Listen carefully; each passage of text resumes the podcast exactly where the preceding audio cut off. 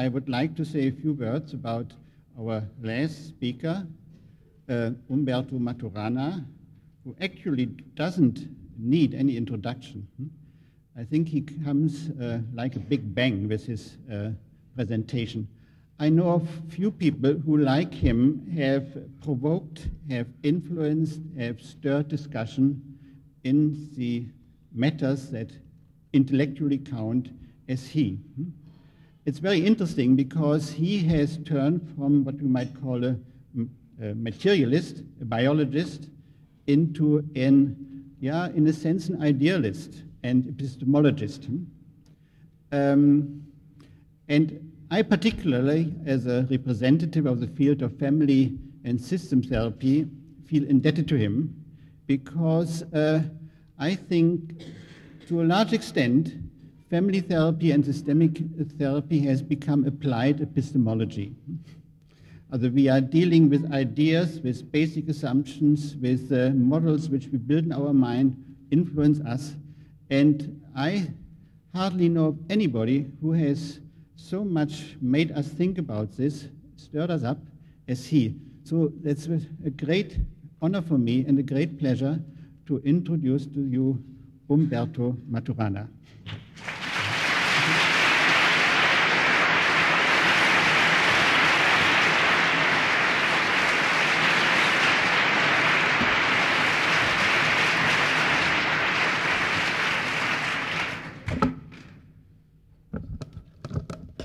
Thank you very much. I first of all beg your pardon if I cannot speak to you in German. I'm very grateful that you are all here listening to me.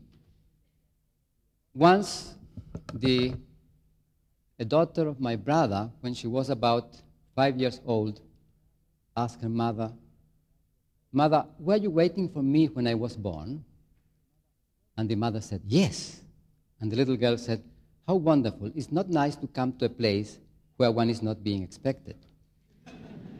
so I'm delighted. Thank you very much.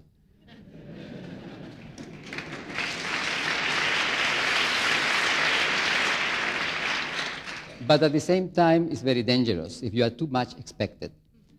So I hope you do not expect me too much.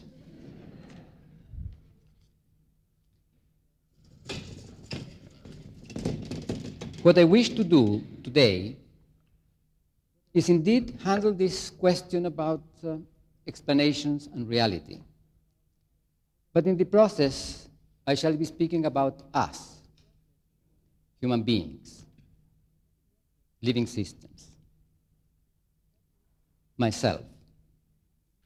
That is, I shall de- be dealing with matters that matter to us because they are daily matters. Now, I do not know if I have become from a materialist, have become a, an idealist. To some extent, I think that uh, under the question that I want to address, these two classificatory distinctions do not really apply. Because in the long run, what I want to reflect a little bit is about the fundaments of what we do as human beings. And I shall do this reflecting on what we do as living beings, and particularly as human beings. So it's human beings reflecting upon what human beings do. So I shall take continuously elements of daily life. I shall begin, for example, with two words of daily life. Maybe it would be nice to have an eraser eventually These two words are lie and mistake. Now, these are very interesting words because they refer to experiences that occur in different times. When you say that someone lies, or you claim that you lie, you say something that is happening in the moment in which you are referring. If say, I'm lying, or what I said was a lie, you are referring to the present, not to the instant, but to the present. In the moment in which I said what I said, I had all the elements to think that what I was saying was not correct, was false. And this is what one says when one says, I am lying or I lied. I lied yesterday means yesterday when I said what I said, I had all the elements to claim that what I was saying was not the case. But the mistake is completely different. Because when you say, yesterday I committed a mistake, what you are saying is, yesterday when I said what I said, I had all the elements to claim that what I was saying was correct. So the mistake that I committed yesterday, I committed it today. Because in the moment in which one commits a mistake, one does not commit a mistake. The mistake is always a posteriori. The lie is in the moment, but the mistake is a posteriori. Now, this is a very interesting thing because when somebody says, Excuse me, I committed a mistake, excuse me, it was an error. What this person is, is, is, is asking is not for the undoing of what was done, but for the acknowledgement of sincerity. Acknowledgement of sincerity. That the other person accepts that you were sincere in what you were doing, although now you are also sincere in acknowledging, recognizing that what you did then was inadequate. How come that we commit mistakes? Now, that we commit mistakes is obvious. We are continuously begging forgiveness for mistakes. How come that one commits mistakes? We live in a world in which we move around and in relation to each other, making assertions about reality, about knowledge, about truth and we commit mistakes. And mistakes are a posteriori. In the moment in which we do that which we claim afterwards was a mistake, we leave it as valid. Not only that. Whenever we say we committed or I committed a mistake, one is saying also the following. According to what I think now, to my experiences in this moment, that experience to which I refer as being a mistake is not valid. So I correct this experience in terms of saying it was a mistake through a reference to an experience now. And how do I know now that what I'm doing is not a mistake? Because mistakes are not known in the moment. Because if I know now, then I'm lying.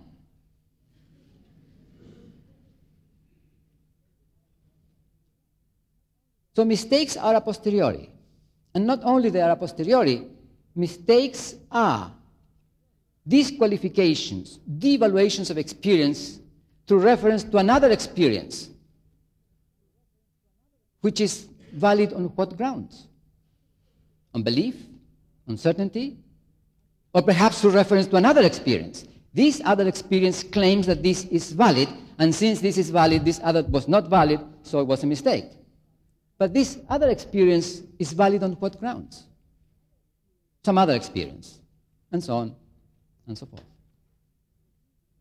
What does reveal to us the daily fact that we commit mistakes? The same happens with these two words perception and illusion.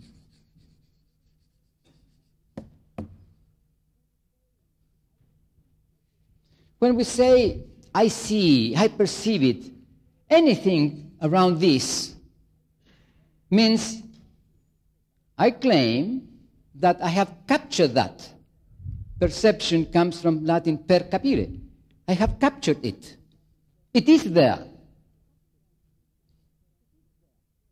So I'm speaking in terms of my grasping something that it is there and is valid in it being there.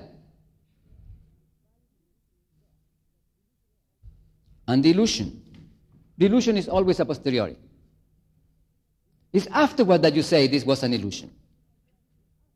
Hello, Peter, how wonderful that you are. Oh, excuse me, sir. Excuse me. It was an illusion. But uh, when you see your friend Peter, you have all the body joys of encountering Peter. And if you see an enemy, you go like this to avoid this enemy with all the body feelings of seeing an enemy. And afterwards you say, oh, it was an illusion. Hmm? So you had all this body dynamics for nothing. But when you have it, you have it. So illusions, in the moment in which they are lived, are lived exactly the same like this. But the illusions are experiences of perceptions disqualified a posteriori through reference to some other experience. How come that we have illusions? Now it is about this that I wish to speak. But as I speak about this, I wish to ask a question about how come that it happens that we have illusions, that we commit mistakes. How come that we operate as we operate? And how do we operate? Since there is no eraser, I turn this around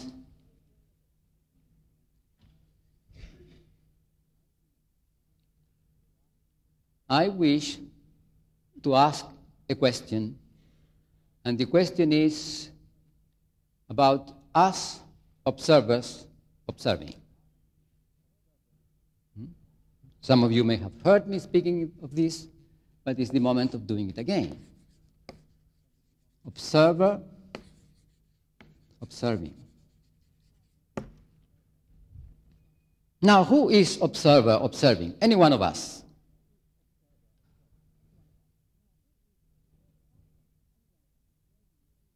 In fact, the word observe, observing or observer means an operation of putting something independent from you and looking at it as independent from you. And this is what we do. At least we in our culture do it continuously. So I'm speaking about us human beings.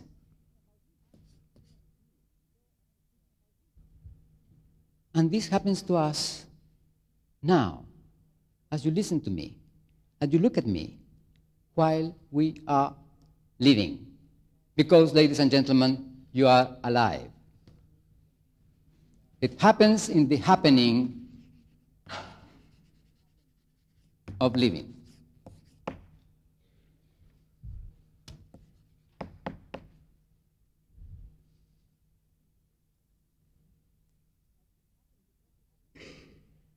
And it happens in the happening of living, in the process of living.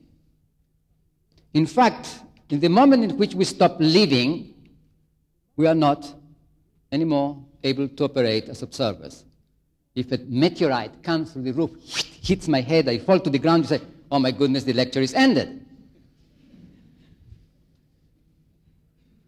We cannot know anything about observing now because the observer is not living, so it's not operating as an observer.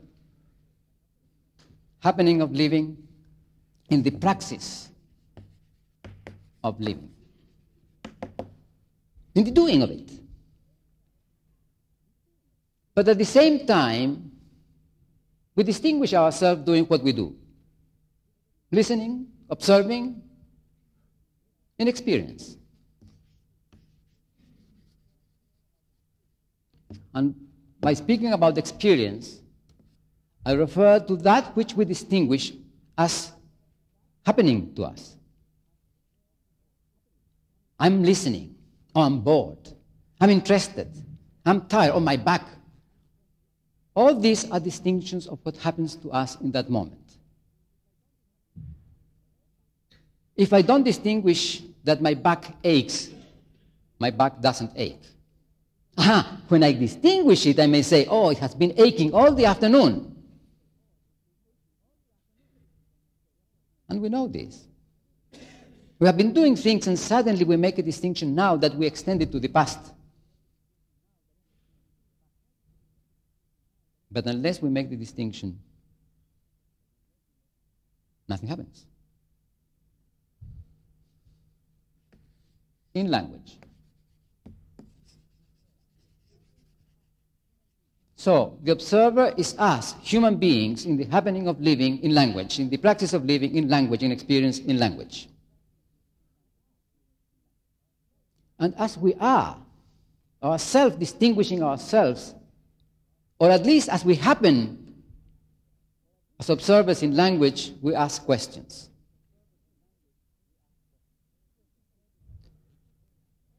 Questions about whatever thing, whatever. Question about the observer. Question about the circumstances. A friend appears and we say, How? How did you come here? Why are you here? What do you want? Did you see this or that? And we ask several kinds of questions. And among the questions that we ask, we ask questions that beg for an explanation, for an answer. Hmm. I said, questions that beg, that demand as an answer, an explanation.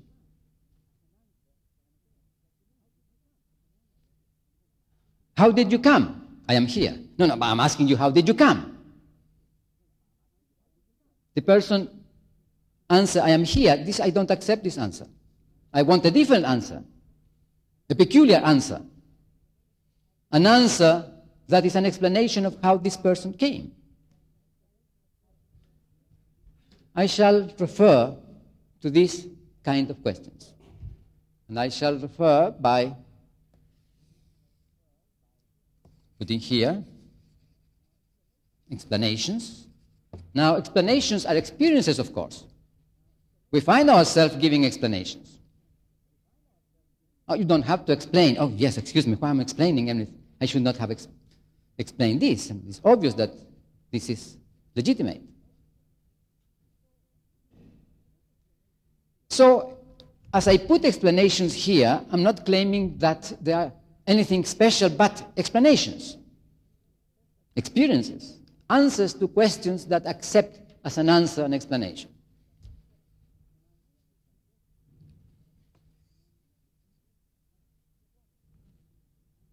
And what is the answer that a question that demands an explanation accepts?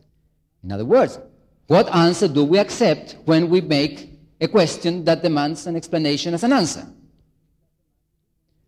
I claim that if you listen to yourself in daily lives, you will find out that that which one wants to hear as an answer to a question in terms of demanding an explanation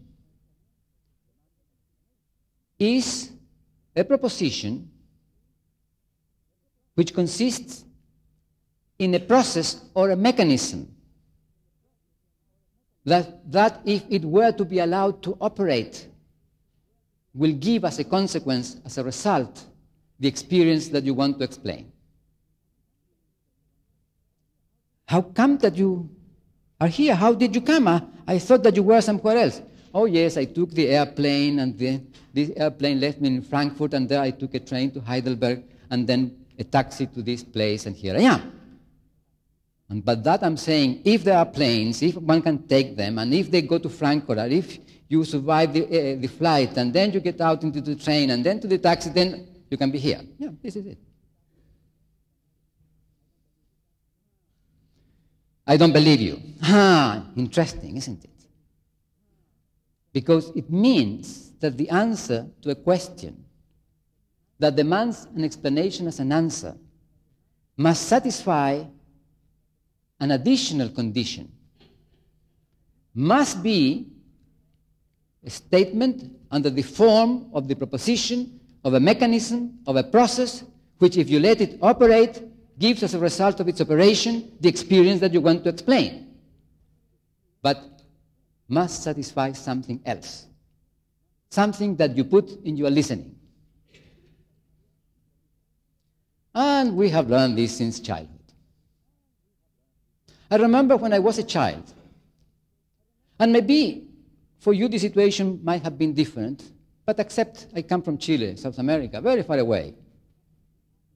When I was a child, one could ask one's mother, Mother, how come that I was born? Oh, my dear child, you were brought from Europe by the stork. oh, mother, how wonderful. Do you think if I go to Europe, I shall see the places where babies are made? Yes, my child. Or no, my child. I do not know. But listen to this situation. The child asked for a question which begs an explanation as an answer. And what does the mother answer? A mechanism, a process. If there is such a place as Europe, and there are factories where babies are made, and if there are stocks which can carry babies in their beak, and they can fly, blah, blah, blah, blah, long enough, and deposit the baby in front of the house of the lady that wants the child, then childs are born. And the child says, Oh, mother, how wonderful, and accepts this. But the child, a few days later, a week later, I do not know, sometime later, may come to the mother and say, Mother, I don't believe the story of this talk. What do you mean you don't believe what I have told you? No, mother, you know my friend Peter is going to have, he says, a brother or a sister, and the mother is making it in her belly. And I went to see the mother, and she's big, and I touched her belly, and I could touch the baby inside. And the mother would say, Oh, my child, you are grown up now. I can explain you, and begins to explain the whole story of the seed, blah, blah. And the child says, Thank you, mother, and goes away happy. Notice, the first answer was accepted and the child was happy. Then was rejected and the second answer was accepted and the child was happy. Is one of these answers more fantastic than the other? Honestly, not. Not only they are not fantastic, they belong to the realm of experiences of the child, both of them. Because the child has seen birds coming from very far away, small birds, bigger birds, birds carrying things in their beak when they make their nest, they carry little things. So to see, even may have seen a bigger bird carrying something bigger. So a bird coming from somewhere else beyond the horizon, carrying a baby, is nothing fantastic. Belongs to the domain of experiences of the child. And the other answer, the baby is made inside of the mother. Well, has seen a, a mother with a, a, woman with a big belly and has touched something and felt something moving. So again, this uh, other answer is dealing with experiences of the child. Why prefer one or the other?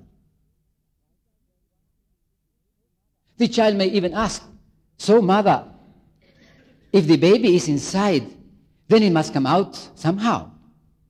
Yes, my child, we women have a little hole through which the babies come out. So I can see when the baby comes out.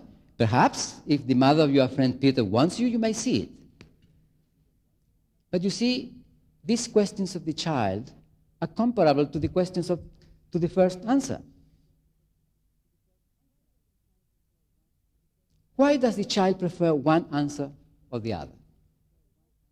I do not know exactly, but I know why I would have preferred the second one. I would have preferred the second one because it's more cozy, it's more intimate. Your relationship with your mother is more intimate. But this shows to you that it is not enough that the answer should have the proper form, must satisfy some other elements in the listening.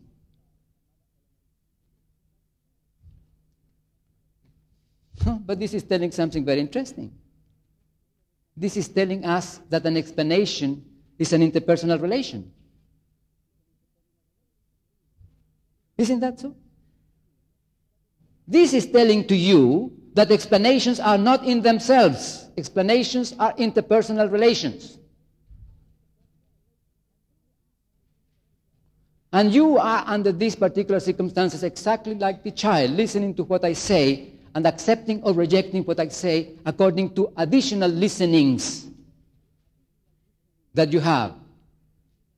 Do my descriptions or answers or explanations satisfy the form that explanations must have?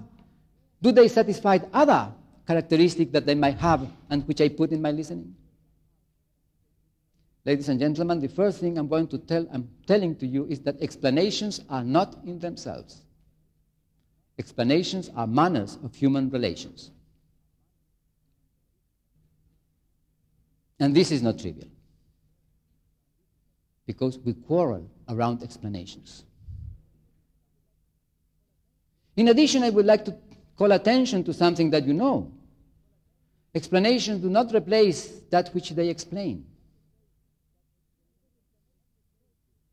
Because explanations tell you if this and this and this happens, then this would be the result. So one should not fear that an experience will be replaced by an explanation. Now, if one loses the fear that experiences that may be replaced by explanation, means that one can explain anything. One has freedom to explain anything. One will not disappear if one is explained. Will consciousness disappear if consciousness is explained? What happens with my consciousness if my consciousness is explained? Forget it, no problem. But at the same time, this means that there are as many kinds of explanations as kinds of listening. And this is very interesting too. There are many, as many kinds of explanations are kinds of listening, this additional element that one puts in the listening.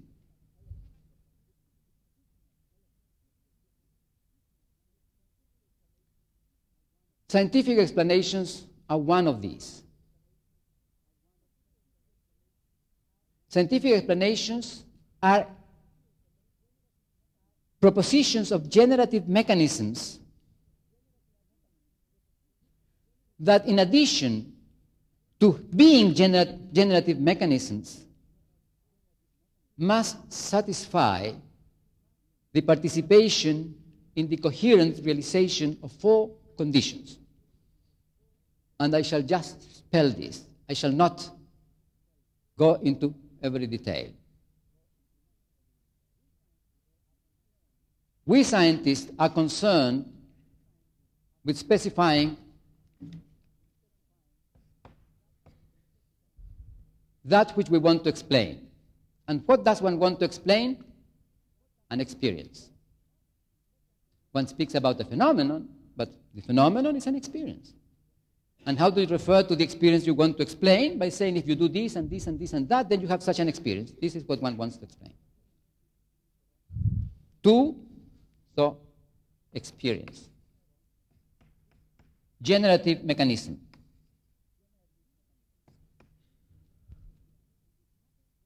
If this and this and this happens, then this and this is the result. Generative mechanism. You cannot read what I write. Generative mechanism. Of what? Of the experience to be explained. Then the deduction. Very straightforward deduction of all the experiential coherences entailed in the domain in which you bring or you present this generative mechanism. Deduction.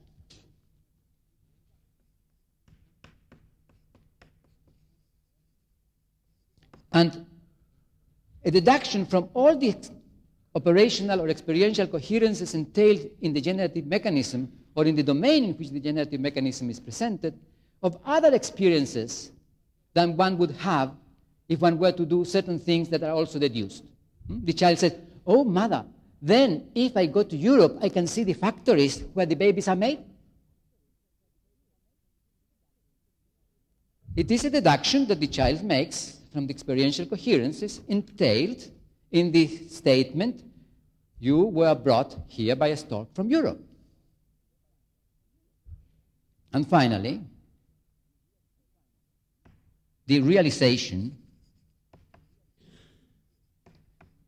in your experience or in the experience of the observer of what has been deduced. The child grows up, goes to Europe, marries a European woman, and has a child.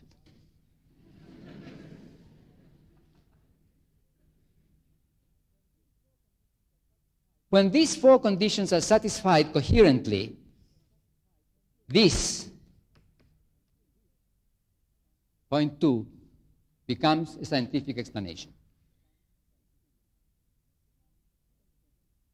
Now, you can check this. Not what scientists say or philosophers say, but what the scientists do. And you will find out that this is what scientists do. So, scientific explanations are generative mechanisms presented in the context of the satisfaction of these four conditions, which take place in the experience of the observer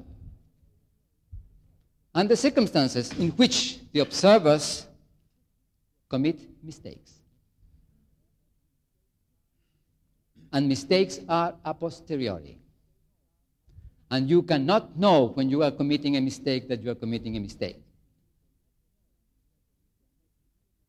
I say Peter, and then immediately realize this immediately is not immediately, is not in the moment. It's in relation to some other aspects of my, the flow of my experiences. So scientific explanations have the beauty of being propositions of generative mechanisms that are coherent in the domain of experience of the observer in a particular manner. And the observer is a human being, a living being in language.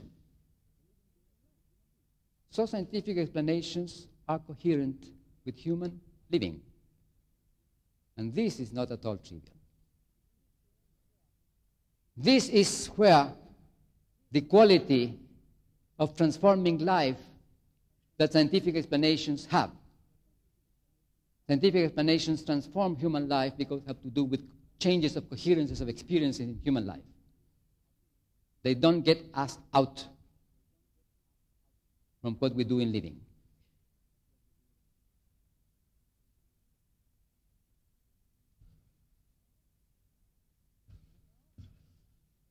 Now, I wish to ask the question about the observer. And I shall make some reflections in relation to this, which will lead us to the question of reality. One can ask, how come that I can do whatever I can do? And I claim that that question can be answered in a scientific explanation. I shall not say more about that. It's a claim. And I can, could show you, but not in this lecture. But to do that, I have to accept the question. What happens if I do not accept the question?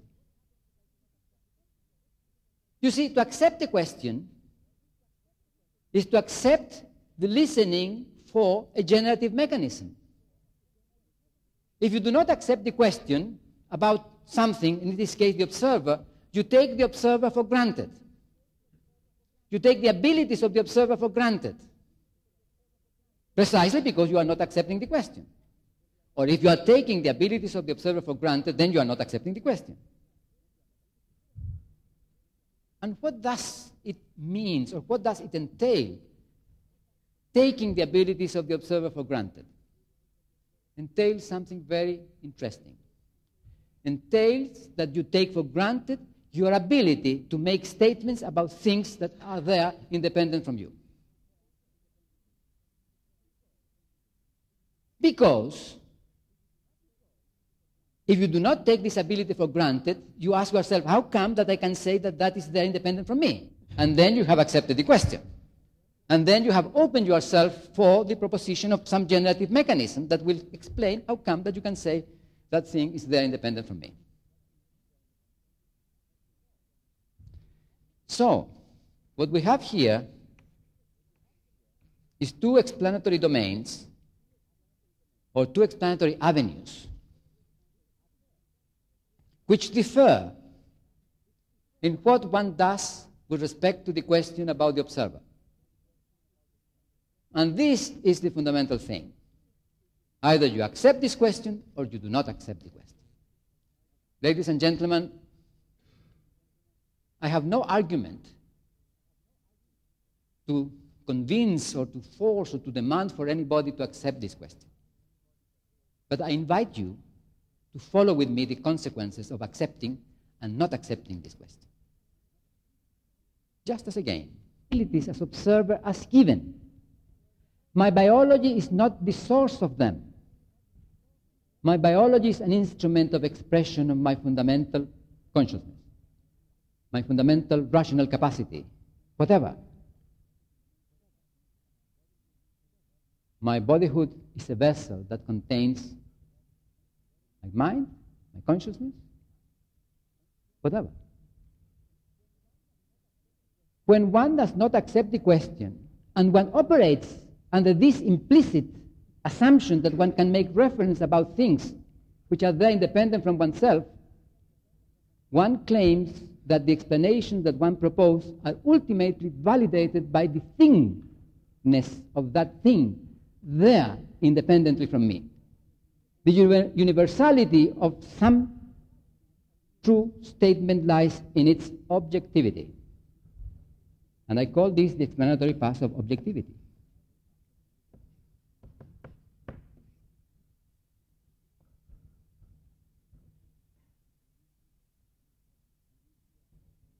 And we hear daily, oh, I'm, I am objective. Be realistic. Be objective. And what is one saying? What one is saying is, I have a privileged access about how things are, so you have to do as I say. Hmm? Be objective means do as I say. Be realistic means do as I say. You are not realistic means do as I say. You are not objective means do as I say. So there is, in this explanatory path, as one does not accept the question about the observer, the implicit, unaware assumption that one can make reference to something that exists independently from oneself, whether one can know it fully or not, that validates eventually what one says. And this is reality.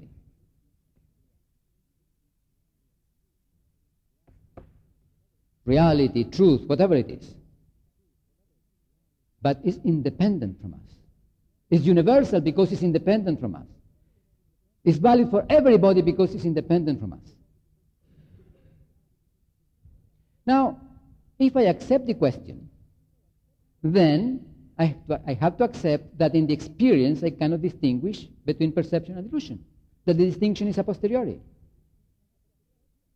I have to accept or I do accept that my abilities as an observer are the result of something. What? Well, I begin to investigate, hit speakers, and find out that when they die, they cannot speak anymore. And discover that has to do with the biology. But in this case, the biology is not a container, it's the condition of possibility. I read once an article called The Limitations of the Eye for Seeing. Now, this title means seeing is a process which is being limited by the eye. Seeing is not constituted in what happens with the organism through eyes, it's being limited by the eye. That article was written in this explanatory path. Now, if you accept the question for the observer, then what you are accepting is, in fact, all questions. All questions become legitimate. There are no more taboos about questions anymore. And this is a fantastic thing. To find oneself that all that one is in a world of living, in a manner of living in which all questions are legitimate. Listen a little bit to our daily life. We are continuously putting barriers, denying possible questions. And we are denying possible questions precisely by not accepting the question about the observer. If we accept these questions, we can ask about language, about experience, about explanations, about knowledge, about whatever, about soul, mind. And we are accepting the task of proposing some generative mechanism. But as we do that, then we realize something which is very interesting. That indeed we validate our explanations with our doings. That we explain experience with experience, not with reference to something independent from us. That we, in our operation, are the source of validation of what we say. And this is a very interesting thing. But what is interesting is that we become aware of this. I call this explanatory path objectivity in parentheses. Now, I'm not doing an epoche like uh, Husserl. I'm saying with this parenthesis, we become aware. This parenthesis means awareness. I am aware that I have no way of making reference to anything independent from me, from me to validate my explaining, and that my explaining is validated through my coherences of experience, as I put here when I put the scientific explanation. Which we do in daily life as well. We don't have to be scientists to operate with the scientific, with the criterion of validation of scientific explanations. In fact, the criterion of validation of scientific explanation is a refinement of daily life criteria for validation of explanations. But as we accept the question about the observer, and we realize that we explain experience with experience, then we discover that there are many domains of explanations which have to do with the different coherences of experiences that we live. That each domain of coherent experiences is a domain of explanations. We can use experiences to explain experiences in that domain. And each one of these domains is lived as a domain of objects, domain of reality. So we have here many realities.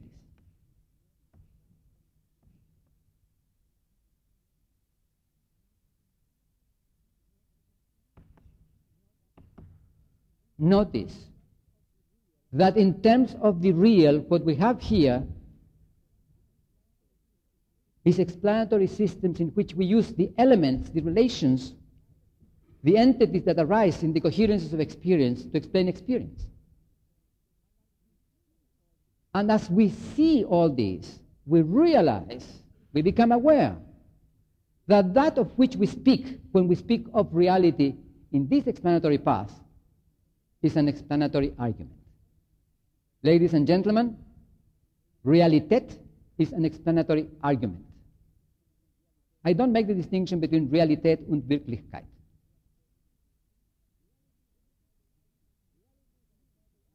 Reality is an explanatory argument in the same terms, if you wish, in which Gregory Bateson answered to his daughter in one of his metalogue when the daughter said, Father, what is an instinct? And Gregory Bateson said, an explanatory argument. What does it explain? Everything. What does reality explain? Everything. And these, of course, these are explanatory arguments as well. These are domains of explanations, but I am aware of that. I don't pretend here that I can have an access to this. So, this discussion about constructivism and reality, in fact, is a discussion about awareness. Are we aware or not that we have no way of making reference to something independent from us because we cannot distinguish as living systems between perception and illusion.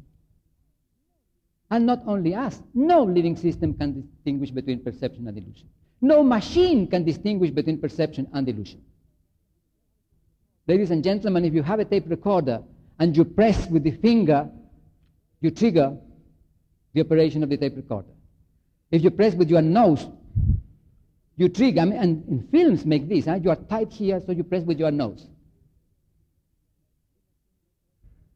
The machine makes no distinction about what you see different as the finger and the nose. The machine does not distinguish between what we call perception and illusion. What is here then the distinction between perception and illusion? It's very simple. If somebody makes a statement in this domain of reality and you listen at it in this other domain of reality, then you claim that that is an illusion, that that is a mistake. But we do that, ladies and gentlemen. This is our daily life. I'm dealing with daily life.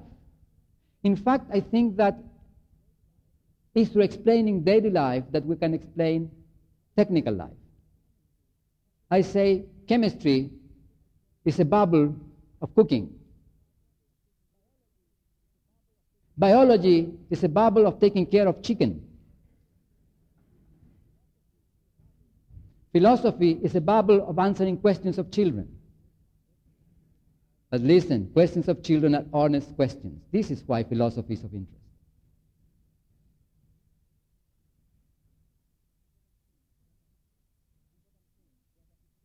And what I'm saying, where does it belong? Here, of course.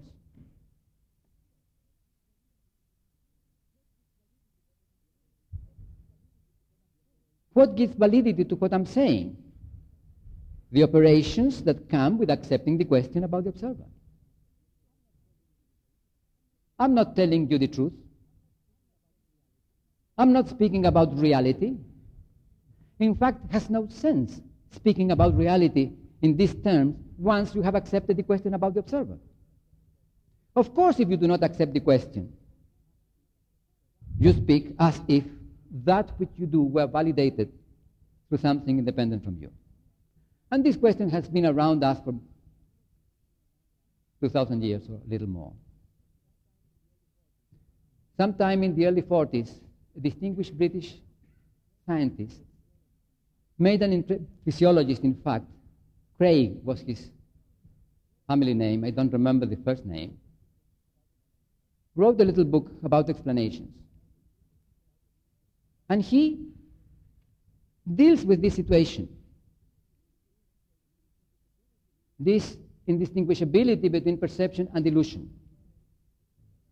And he says, but if there were no reality, then everything would be a chaos. So we have to accept the real. Ladies and gentlemen, don't be afraid. You have been living without ever being able to make reference to something independent from you and no chaos. Although we can generate chaos too. Because what happens here is that we discover something that we, daily li- we do in daily life. That that which we live is constituted by our living together. Now, somebody said yesterday in one of the meetings that this was a very well known thing from long, long history. And It is true. The only thing I'm doing is inviting you to take it seriously. I'm giving grounds to you to take it seriously. Because in daily life, we also ask the question, how do you know? Now, this is an interesting question. How do you know? Somebody makes a statement, I, for example, and you can ask, how do you know?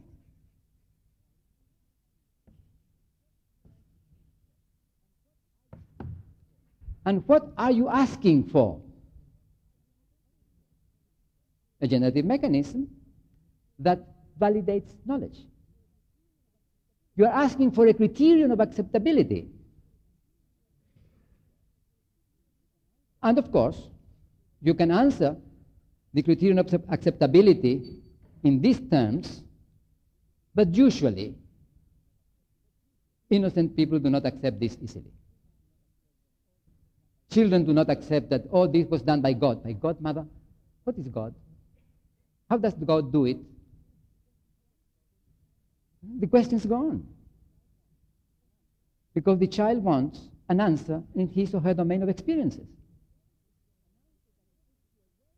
An answer that puts you away from your domain of experiences for an honest, innocent questioner is not understandable.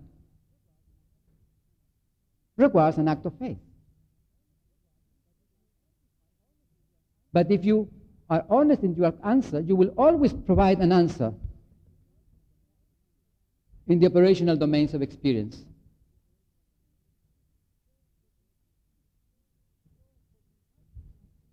So, what we have here is the possibility for understanding conditions of constitution of that which we bring about in our distinctions explanations, objects, entities, relations. How do you know? And then you produce what? An operationality in some aspect of your experiential domain, in some domain of reality. Physics. Oh, you operate with operations that define distance, time, and mass. And you get physics. Biology. You operate with some operations that constitute such and such distinctions of operations of living systems. Whatever it is. Experiential domain. Not experiences of reality, experiential domain. Coherences within experience. I disagree with Popper when he says that we scientists go through falsification and that falsification somehow has to do with reality. We scientists do not follow the path of falsification, we follow the path of validation through the criterion of validation of scientific explanation.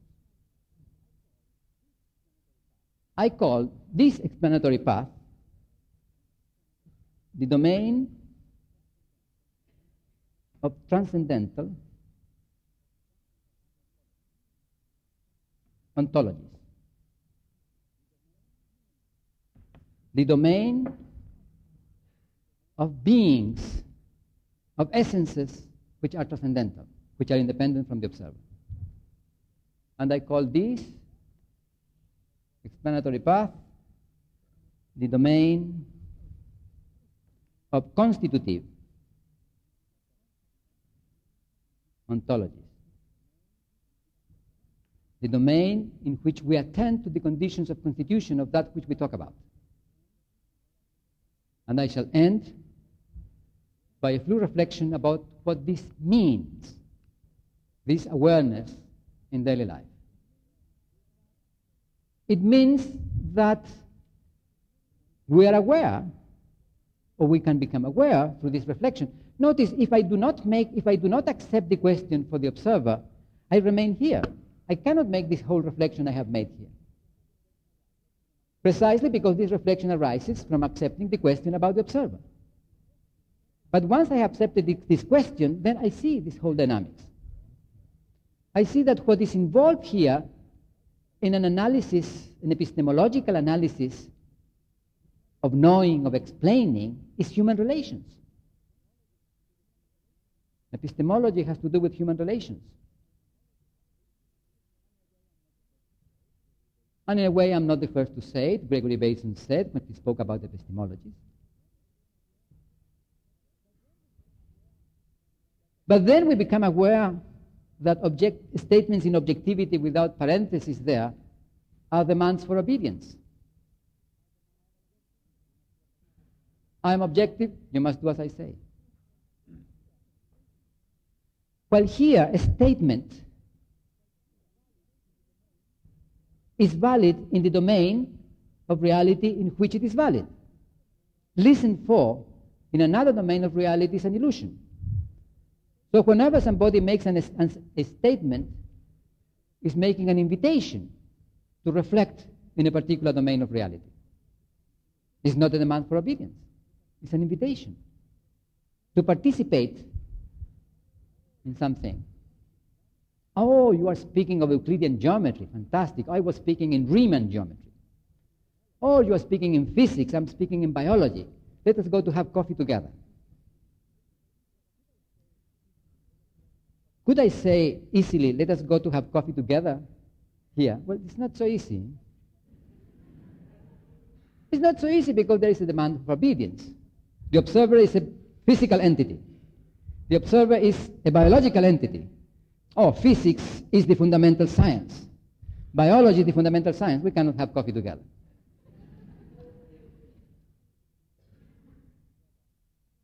For having coffee together, we must respect each other. And to respect each other, we cannot claim obedience one from the other. A demand for obedience is always a denial of the other. It's a lack of respect. And we cannot respect the other if we know that the other is mistaken.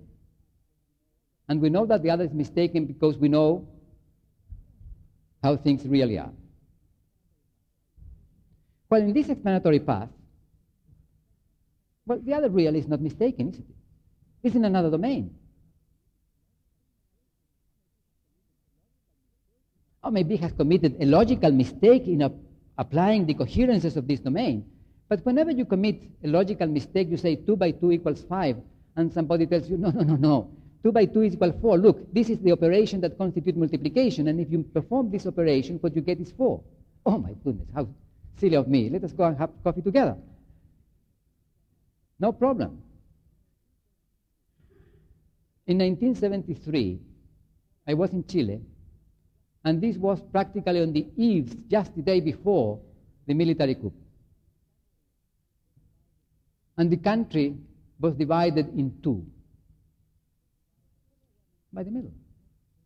But there were many discussions. And one knew that something was going to happen. But we went into discussions. And I remember I was in a meeting just the day before, in which was, there was a very heated argumentation for socialism, for not socialism, and so on and so forth. And uh, at the end, I approach one of, of these persons and say, Oh, perhaps we can talk about these matters. He said, Yes, I'm interested. And I said, But let us talk in a way in which we allowed for the possibility of being changed through the conversation. And then he said, Excuse me, I have no time. What does this mean? Hmm? It means that when you own the truth, you cannot reflect upon it.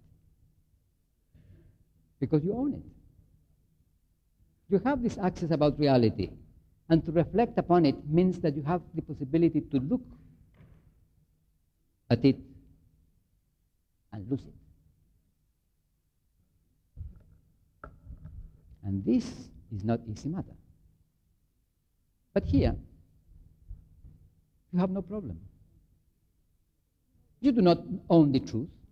You know that something that you say is valid within a particular domain of coherences because there are certain operations that constitute its validity and that you can commit mistakes in the application of the, co- of the operation, nothing more. But here, whenever you are invited to reflect on the fundaments of validity of what you say, precisely because you own the truth, you own reality, you do not reflect on how come that you know it, you reject it. And this is why there are two kinds of discussions. The, those which have to do with logical mistakes, and these are trivial. And those which have to do with the fundaments that give validity to the system of coherences in which your statement is valid. And if you are here in this explanatory path in objectivity in parentheses, then those discussions have no end because one does not look to the fundamentals. Religious discussions are of this kind. Ideological discussions are of this kind. No end. So, ladies and gentlemen,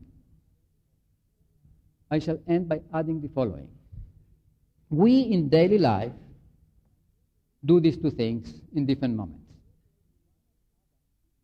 And we operate in one or other of these explanatory avenues according to how we stand in relation to the others, according to our emotioning.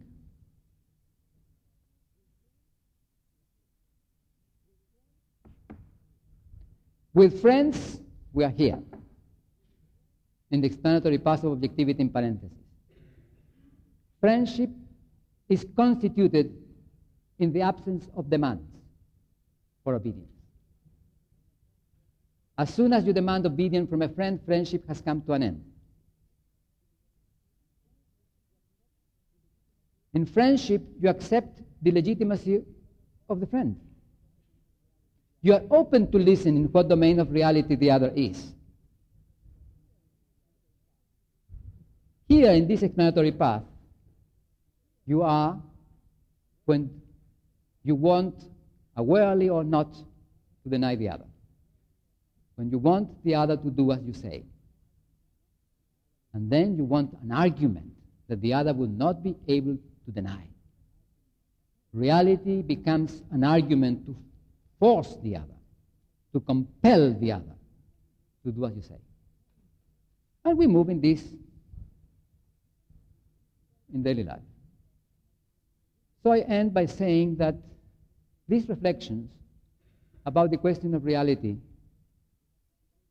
are not trivial because indeed they have to do with ethics. And ethics has to do with our seeing or not seeing the other as a legitimate other in coexistence with ourselves. Because when you demand obedience, you deny the other. So the other does not arise as a legitimate other in coexistence with you. It's being denied. We confuse these things under discussion of power. We frequently talk about power. For example, let us imagine a daily life situation. You come to the house of a friend, and this friend is a lady and says to a child, Peter, go please to the sleeping room and bring my purse. And the child says, Yes, mother, goes and brings it. And the friend says, Oh, you have an obedient child. It's not true. That child did not obey. That child cooperated. But if your friend says, Peter, go and bring the purse that is in the bedroom. Oh, mother, I'm playing. Peter, go and bring the purse to the bed that is in the bedroom. Oh, mother, yeah, I shall go. Then your friend can say, You have an obedient child. Because that is obedience. You obey when you do something that somebody else demands, and the circumstances that you would not do it, but you want to conserve something else by doing it. And we speak about power in both circumstances. In the first case, there is no power relation. In cooperation, there is no power relation. Power is constituted in obedience.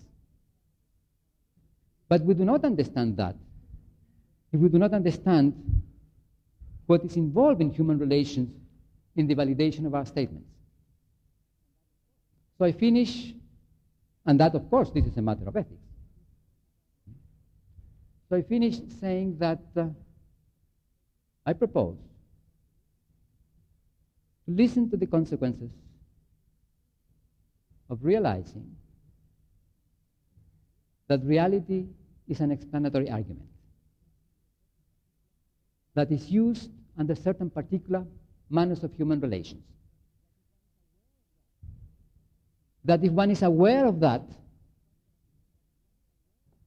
then one can use the notion of reality by looking at the conditions which make that which one claims to be real valid.